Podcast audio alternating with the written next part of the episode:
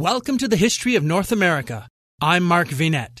The expression going native emerged as a result of the meeting of European and indigenous cultures and drew its strength from the perceived differences between those cultures. The term refers to the desire of non Aboriginals to identify with, behave, or live like the local people and immerse themselves in native culture. Of the many written accounts of early 16th century European contact and interaction with North American Amerindians, only a few describe the inner workings of their societies. The following first person narrative is an exciting tale of survival against the odds by going native. And the following LibriVox reading is based on an English translation excerpt of that original Spanish text. Our boat had sunk, and three of our number been drowned. The Indians came to seek us and bring us food. We gave them beads and hawk bells, and each one of them gave me an arrow, which is a pledge of friendship. They told us by signs that they would return in the morning and bring us something to eat. The next day at sunrise, the time the Indians had appointed, they came as they had promised, and brought us a large quantity of fish and certain roots that are eaten by them, of the size of walnuts, some a little larger, others a little smaller. The greater part of them got from under the water and with much labor. In the evening they returned and brought us more fish and some of the roots. They sent their women and children to look at us, who returned rich with the hawk bells and beads that we gave them, and they came afterward on other days in the same way.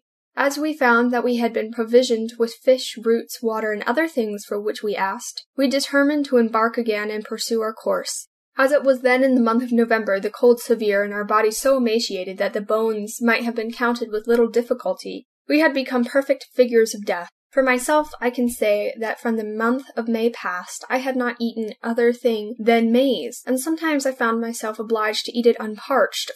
After all these misfortunes, there came a north wind upon us, from which we were nearer to death than life. Thanks be to our Lord that looking among the brands that we had used there, we found sparks from which we made great fires. And thus we were asking mercy of him and pardon for our transgressions, shedding many tears, and each regretting not his own fate alone, but that of his comrades about him. At sunset the Indians, thinking that we had not gone, came to seek us and bring us food. But when they saw us thus in a plight so different from what it was formerly, and so extraordinary, they were alarmed and turned back. I went toward them and called to them, and they returned much frightened. I gave them to understand by signs how our boat had sunk, and three of our number been drowned. There, before them, they saw two of the departed, and those that remained were near joining them. The Indians, at sight of the disaster that had befallen us, and our state of suffering and melancholy destitution, sat down amongst us, and from the sorrow and pity they felt for us, they all began to lament, and so earnestly that they might have been heard at a distance. And they continued so doing more than half an hour. It was strange to see these men, so wild and untaught, howling like brutes over our misfortunes. It caused in me, as in others, an increase of feeling and a livelier sense of our calamity. Their cries having ceased, I talked with the Christians and said that if it appeared well to them, I would beg these Indians to take us to their homes. Some who had been in New Spain said that we ought not to think of it, for if we should do so they would sacrifice us to their idols. But seeing no better course than that any other led to nearer and more certain death, I disregarded what was said and besought the Indians to take us to their dwellings. They signified that it would give them great delight, and that we should tarry a little that we might do what we asked. Presently thirty of them loaded themselves with wood and started for their houses, which were far off, and we remained with the others until near night, when, holding us up, they carried us with all haste.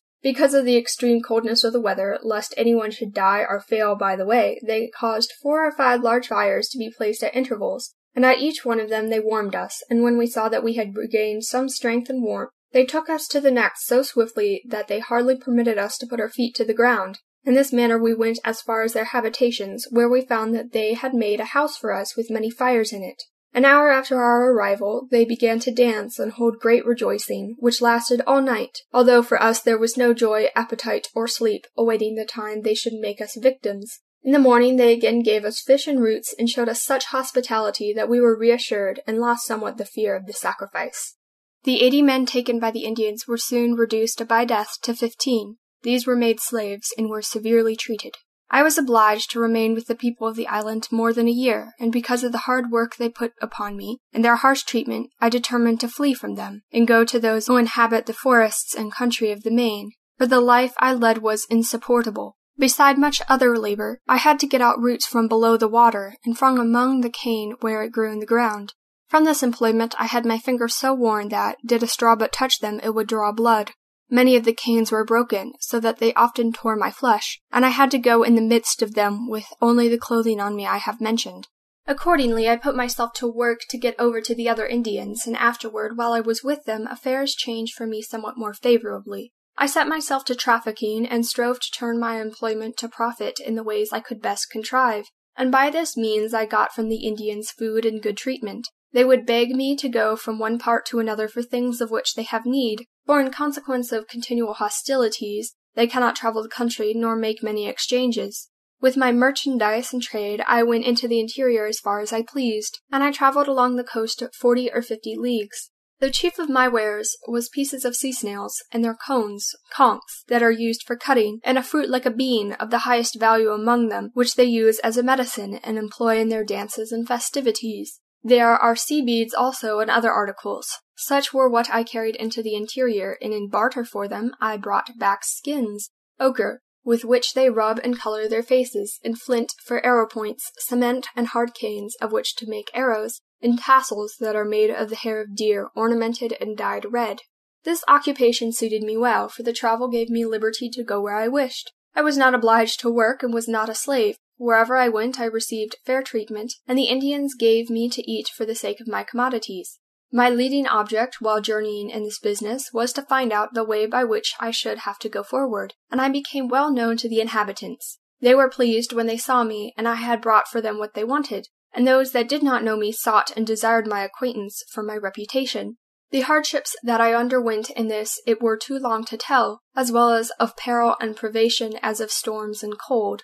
Many of them found me in the wilderness and alone, but I came forth from them all by the great mercy of God our Lord.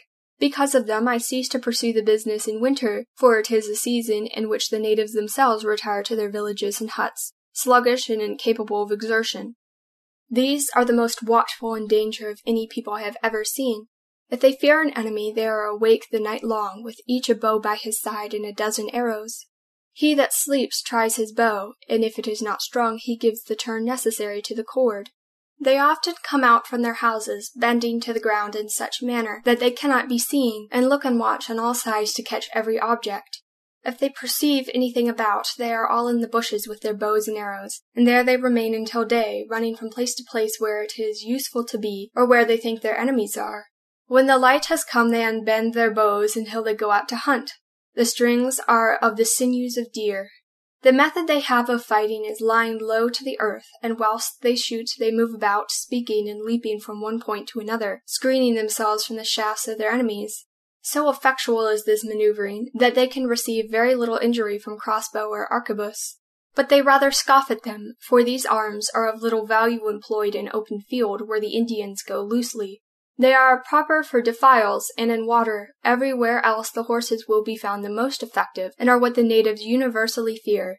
Whosoever would fight against them must be cautious to show no weakness or desire for anything that is theirs and whilst war exists, they must be treated with the utmost severity, for if they discover any timidity or covetousness, they are a race that will discern the opportunities for vengeance and gather strength from the fear of their adversaries. When they use arrows in battle and exhaust their store, each returns by his own way without the one party following the other, although the one be many and the other few, for such is their custom. Oftentimes their bodies are traversed from side to side by arrows, and they do not die of the wounds, but soon become well, unless the entrails or the heart be struck. I believe they see and hear better and have keener senses than any people there are in the world. They are great in the endurance of hunger, thirst, and cold, as if they were made for these more than others by habit and nature. Thus, much I have wished to say beyond the gratification of that desire which men have to learn the customs and manners of each other, that those who hereafter at some time find themselves amongst these people may be intelligent in their usages and artifice, the value of which they will not find inconsiderable in such event. Hi, everyone. If you've been injured in an accident that was not your fault, listen up. We have legal professionals standing by to answer your questions for free. Call now and find out if you have a case and how much it's potentially worth. Call 800 218 6010. I'm here with spokesman John Wolf. So, John, tell everyone listening who should call right now. Well, Maria, first off, thank you for having me here. It's always nice to answer the listeners' questions. Now, as far as who should call in, anyone who's been injured in an accident and think you deserve compensation, give us a call right now. 800 218 6010.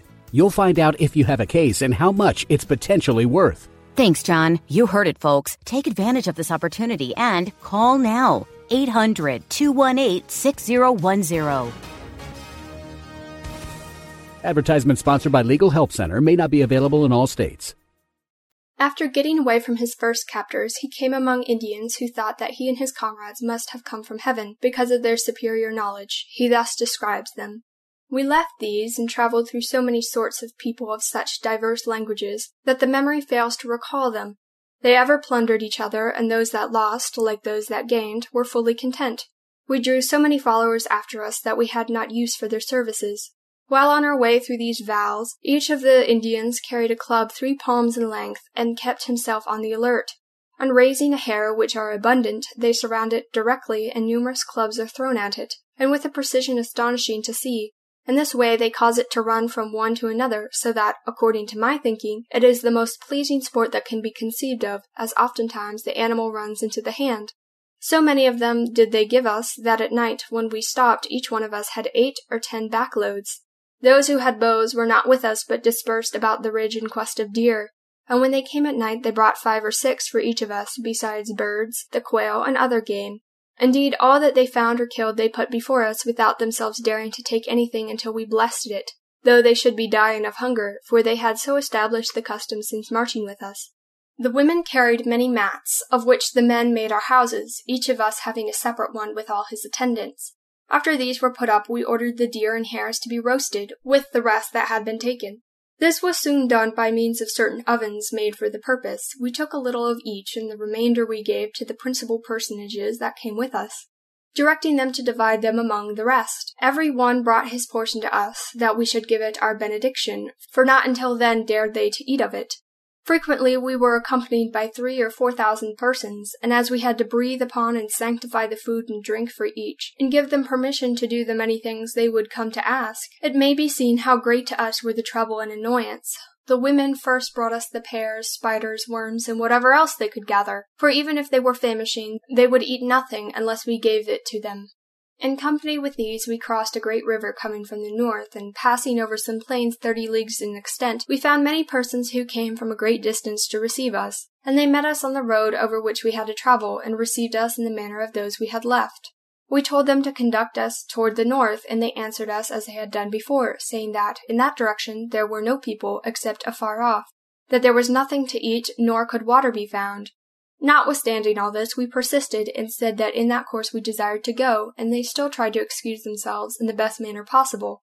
At this we became offended, and one night I went out to sleep in the woods apart from them, but they directly went to where I was and remained there all night without sleeping, and in great fear talking to me and telling me how terrified they were, beseeching us to be no longer angry, and that they know they should die on the way, they would nevertheless lead us in the direction we desired to go.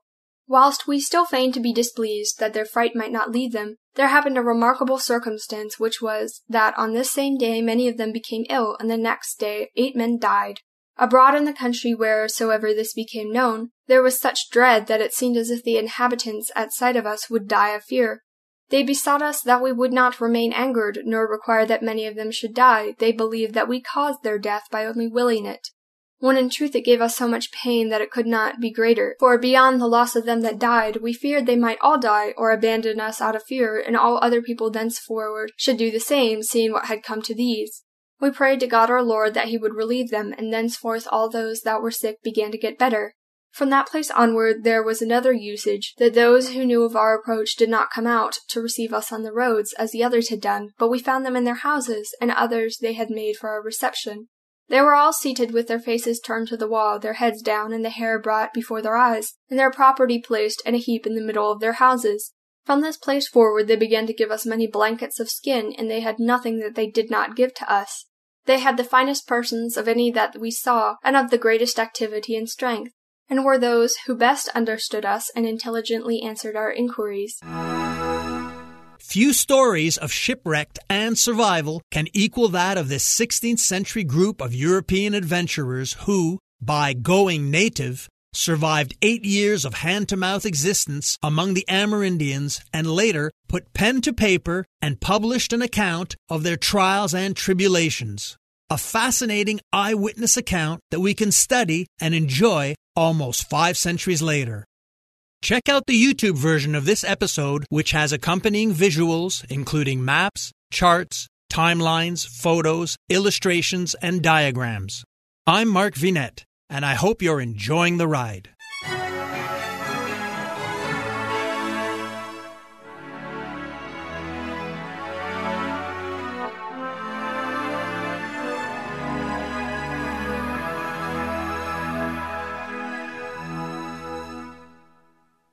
Doctors endorse it, nutritionists recommend it, and customers love it. Calotren Healthy Weight Loss. Ron in Texas lost 35 pounds. Marie in Pennsylvania lost 117 pounds with Calotren. Diane not only lost weight, but she also found relief from arthritis. Lynn lost over 45 pounds. Calotren contains collagen, the most abundant protein naturally occurring in the human body which decreases as we age. Taking Calotren promotes better sleep, more energy, less joint pain, and best of all, weight loss. Calotren has an amazing 86% success rate with their 90 day supply. And this week, take advantage of their President's Day sale. Buy the 90 day supply and get an extra month free plus free shipping. Ordering is so easy. Just text the word HISTORY to the code 30605 and we'll send you a link to the special offer. Again, text history, that's H I S T O R Y, using the code 30605.